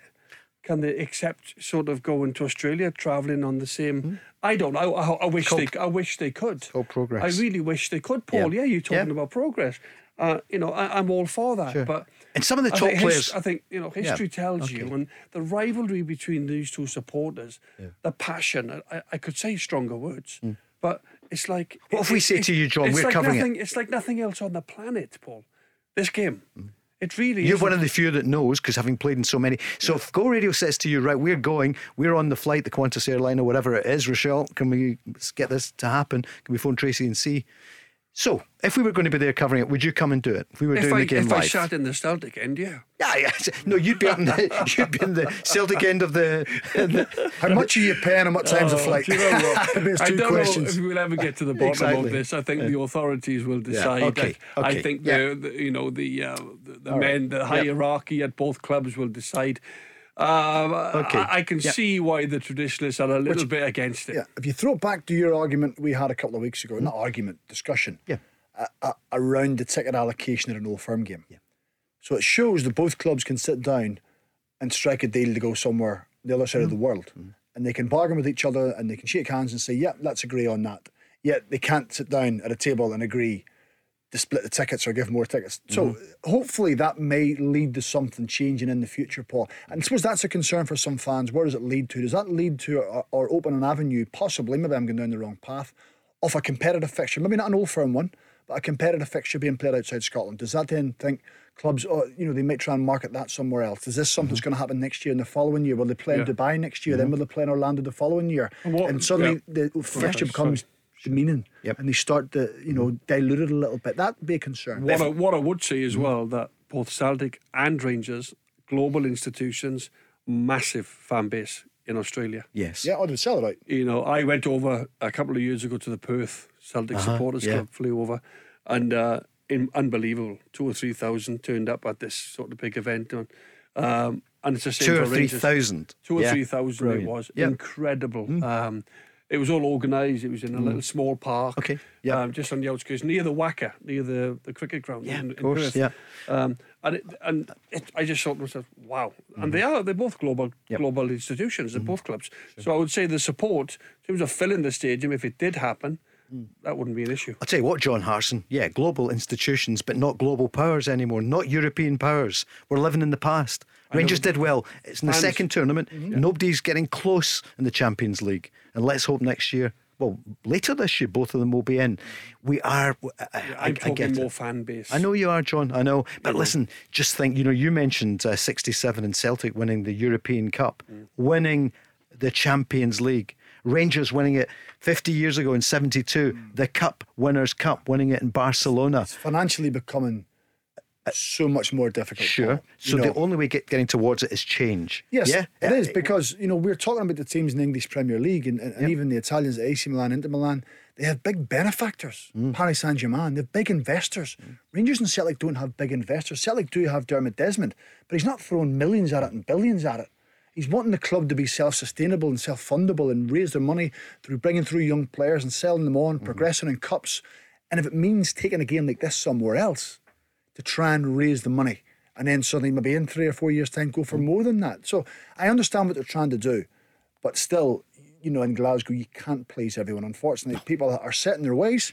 That's the way we are. A lot of us are set in their ways, and change can affect us in different ways. Mick has been on. Sorry, John. Go on, Yeah. Scott Brown has just said, What's Scott saying? He's just said the Yeah. WhatsApp. Yeah. And he's standing behind his barbecue Yes. And he's saying, I'm retiring to work on my barbecue skills. Let's see it. There's the great man. Oh, there. magnificent. Yeah. Oh, that's brilliant. Typical Scott, not taking himself too seriously. Good. Can we Uh, get having that? Is that a bit- private one? Can we get it on the having a bit socials? of a laugh. That's Brilliant. magnificent. Brilliant. Yeah. Um, is that a hint? Is he going to be involved? The barbecue Barbie Well, down yeah. under. I was going to say, he Yeah. could be going down under. Could it be? couldn't he? Well, it's on it's on WhatsApp, but it's not to All right. me. So it's out, it's out there anyway. It's out there. Listen, Mick's been on at Go Football Show saying, right, guys, a few months ago, you had, this, had a discussion about Cameron Carter Vickers, the Celtic defender, on loan, and whether six million was a, a bit steep. There is interest now today from the EPL. Some of the clubs mentioned what uh, Stephen got Wolves in there. Wolves, Leicester, Watford was the other one. Thank you. He's saying, surely uh, there's no question about this. It's a no brainer for Celtic. Pay the fee if it's possible, get the deal done. He's definitely first pick for Ange Postecoglou. John, what would you say to your old team? Six million pounds, maybe seven or eight, could secure CCV. Would you pay the money? That won't uh, that won't even touch the sides. No, has it gone up? no chance. How much? Um, I know well, Daniel Levy said ten million, but Well, Bournemouth, um, Bournemouth signed Jefferson Lerma a couple of seasons ago for twenty five point two They were a. Premier League club at the time. That was Yeah. Yeah, they're in the, but even even in the championship, clubs are paying twenty Mm. million for players now, um, and it, it, it just blows everything else out of the water in terms of what clubs can play in, what, in what the would you pay, John, if you were Dermot Desmond? Yeah, but again, you know, um, I know you can't go to 20 million. We know that. Would would you pay 10 million? Well, He's the rock at the if Ange, heart of the if defence. Ange wants the player, um, and I think the player has been brilliant. Um, he's been one of Celtic's best. He's a first- um, he's a first products choice, in terms of uh, signings, uh, although he's on loan from Spurs. Um, because what will happen is, Paul, because he's had a good season, because Celtic are having a good season, at the start of the at the start of the the season's campaign, mm. he's he's like six million, seven Yeah. million. Mm. But on the back of his performances, clubs are not stupid. They'll mm. go, by the way, Celtic really want him. Um, Wolves really want him. Yeah. We'll put his fee up. We now we we now want 16 mm-hmm. And they're within their rights Sure. to do that. And Celtic cannot pay that. It's not necessarily a fee already agreed in the contract. We don't know that. We don't know. I think, Yeah. I think there was rumours about a figure. with Jota. Jota. There was and rumours- Benfica. there was rumours I'm of a figure sure about Vickers. Carl Vickers, but it'd be interesting to see. Um, but y- what would I pay? Listen, Yeah. I, I- I'd go. This is not my money. I'm talking completely out of. Hmm. Um, for Carter Vickers, I would probably say ten. 10, What yeah. do- what does Jullien cost? Six or 7 Does that What's mean Keith- then he would become the most expensive Celtic signing ever? Ever? Because it's Odsonne Edouard, is, was that not nine? Yes. Yeah. So you'd say it that, would you be. know, so would be Yeah, Yeah. six and a half with add-ons up to nine. And normally believe. it's for a striker, but uh, it's important. An interesting background about his dad, because Yeah, uh, you know we're saying he's a six foot, but he's not a six three No. defender. But he's athletic because he was a his dad Howard Carter Vickers was Yeah. a, an NBA basketball player. So you can see that by his spring. You see he's obviously Yeah. played a variety of sports as a kid. He's been terrific for Celtic, hasn't he? Yes. Right, we're going to speak about Rangers on Thursday night. We'll hear a wee bit more from GVB and from AP here on GO Radio in the heart of Glasgow. The Go Radio Football Show with the Taxi Centre. Save on your new taxi with exclusive discounts across Skoda, Toyota, Ford, Seat, and more. So Harry Kane scored a couple of goals last night as Tottenham beat Everton 5 0. We're wondering when we're going to see Nathan Patterson, who came on last week, first half against Bournemouth and then went off. But I mean, who'd have thought it? They were just above the relegation spot down there in England. And what I was thinking was, I was going to ask you both who's the best striker in the world? Who is the greatest on, striker? on Everton first. I think they're the only top flight club to have never been relegated. Is that right? Yeah, the Toffee so. Men. Yeah, a great football club. Uh, you liked playing there, didn't you? You Enjoyed playing at yeah. Goodison Park. Yeah, fantastic. That's a huge game, wasn't it? Arsenal coming to town there, or West Played Ham. there for West Yeah, Ham, yeah. Wimbledon, several several clubs actually. But um, go. Uh, what did you say? Are they staying up? Well, Oh, they yeah, start they winning. They're, they're in Yeah, free fall. Yeah. And I just set the crags off. eh, It's, it's not a mm. switch football. Mm. Mm. You know, you think some of their fixtures that they've got, they're not the most difficult fixtures. And Frank Lampard spoke about they've got to get their home form right. He feels the crowd that good so can get behind them, they can win some games. We can't just turn it on. When you're in poor form, you know they they they got they got booed off the pitch, didn't they, against uh, Boreham Wood? Yeah. But you, can't win. You can't win in that. If you win twelve 0 people say, "Well, it's only Boreham mm-hmm. Wood." Mm-hmm. You know. I hate going on about who is going to go down in Scotland. What do you think? Who is it going to be? Dundee at the bottom, game in hand. St Johnstone just above them. Um, it, it's difficult. Don't want to spend a lot of time on No. it, but Stephen, Just what's your get into instinct? bottom- yeah, once you get beyond the split, it becomes huge because mm-hmm. you know you're playing the teams round about you. Some of them may be a bit demotivated because there's nothing to play for. They can't reach the top half of the table.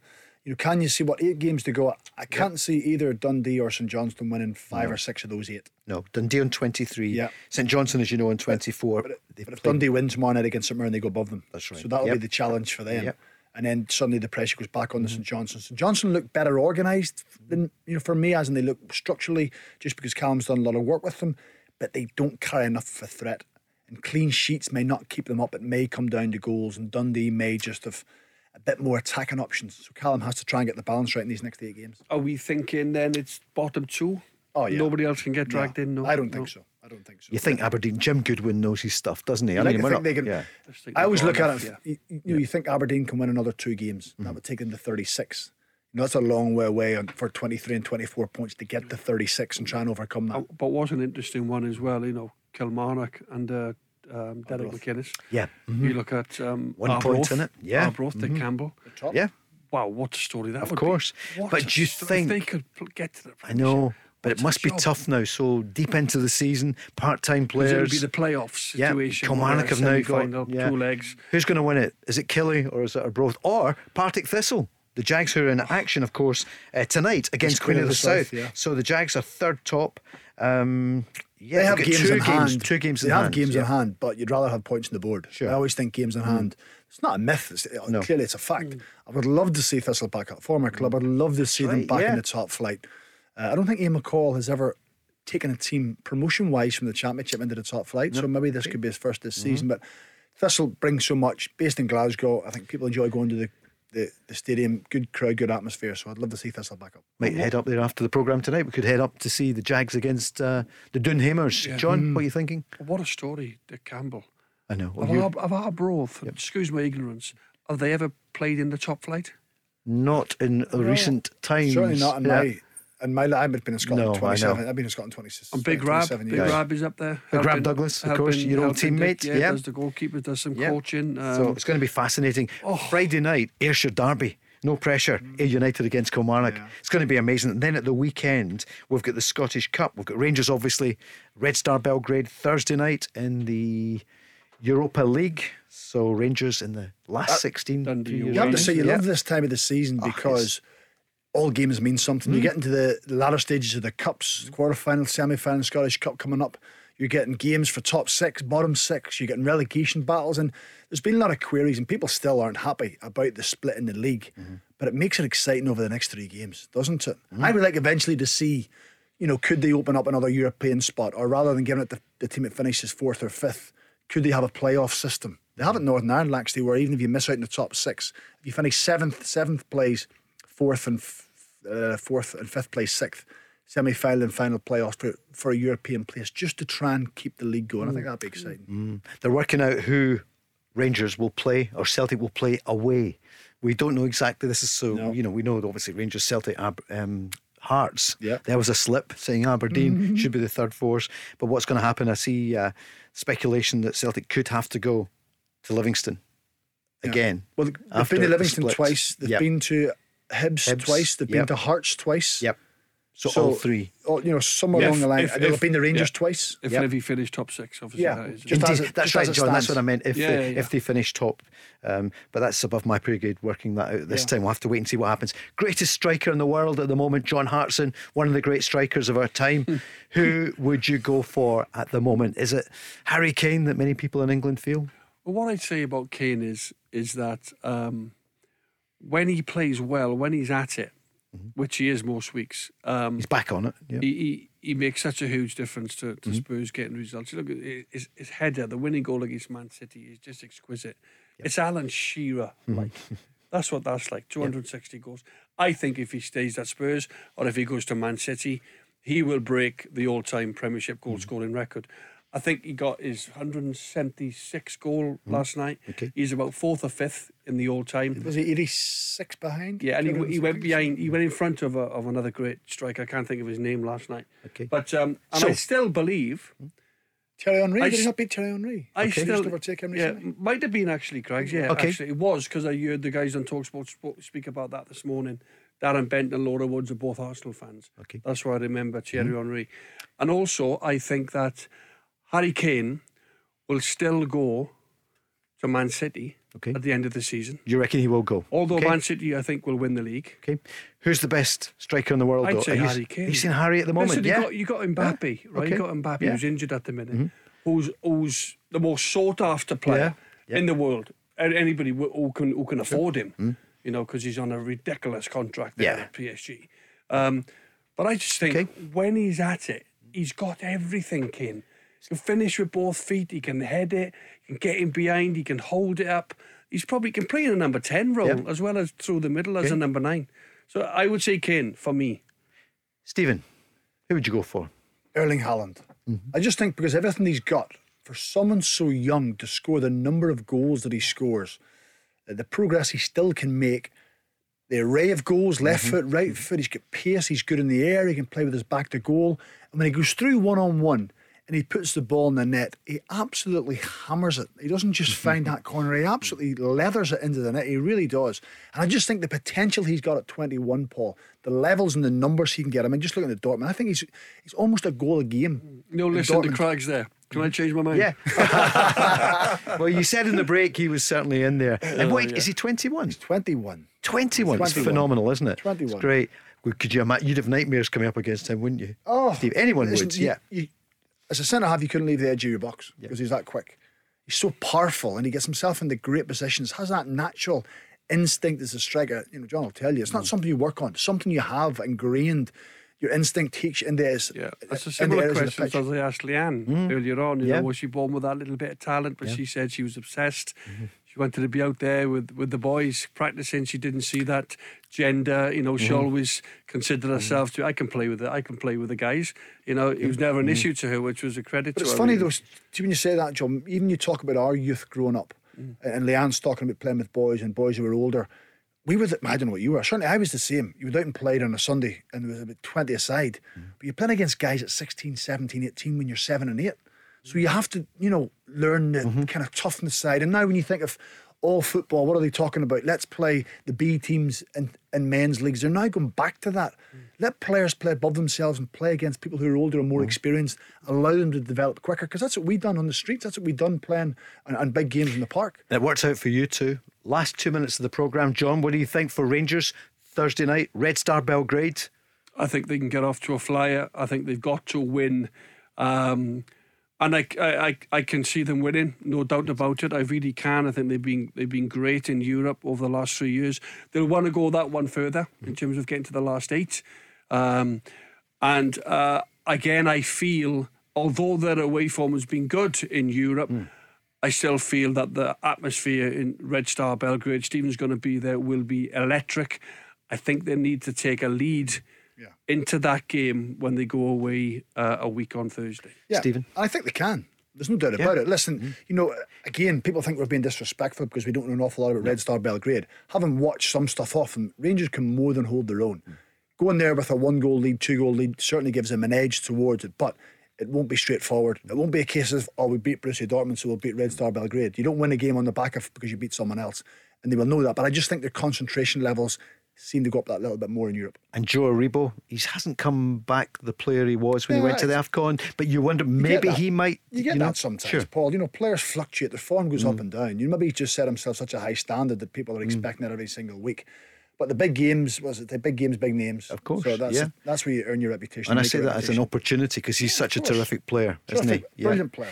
And Aaron Ramsey, he could be back, but Yeah. you think maybe for the league campaign more than for Thursday night on the I bench? for his own peace of mind, he wants Yeah. Mm-hmm. to get back and try. He was on the bench at the weekend, wasn't he? So Yeah. another few days training for him. John, your fellow countryman. You yeah, know it's just whether Giovanni van Bronckhorst thinks he's now up to speed and he's fully over maybe one or two knocks that he was carrying. Um, but they- they've been very, very cautious w- with Aaron Ramsey. Um, I'd like to see him back for, for him on a personal level.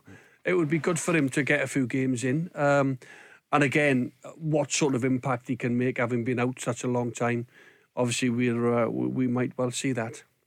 John, Stephen, great to hear you uh, tonight on Thanks, International Paul. Women's Great Day. show. Great to have Leanne Crichton join us as well. Thanks, Rochelle, for looking after us, and to all the wives, mothers, daughters, sisters, cousins, and the inspirational women that we work with. Hope you've enjoyed International Women's Day today. And the news coming from an inspirational woman, Nancy, shortly. And then afterwards, Joe Kilday. And here tomorrow night in the programme, Rob McLean, the top man, will be back, uh, along with Davy Provan, who's soon going to be uh, heading from from uh, yeah the, the, the game that we've been with for a num- quite a number of years, and also Barry Ferguson. That's tomorrow night, live at five. Where do taxi drivers go when they need to buy a taxi? Well, the Taxi Centre have supplied cars to the trade for over 20 years, and they stock a huge range of motors from the world's leading manufacturers Skoda, Kia, Toyota, Mercedes, Nissan, Ford, Hyundai, you name it. They've got saloons, MPVs, estates, minibuses, prestige cars, the lot, all under one roof, ready for immediate collection or free delivery anywhere on the mainland UK. With taxi trade exclusive discounts, flexible finance options, and no hidden fees. They even throw in registration and 12 months road tax. So if you're a taxi driver who needs a new or used taxi, where would you go? TheTaxiCentre.com. Trade only.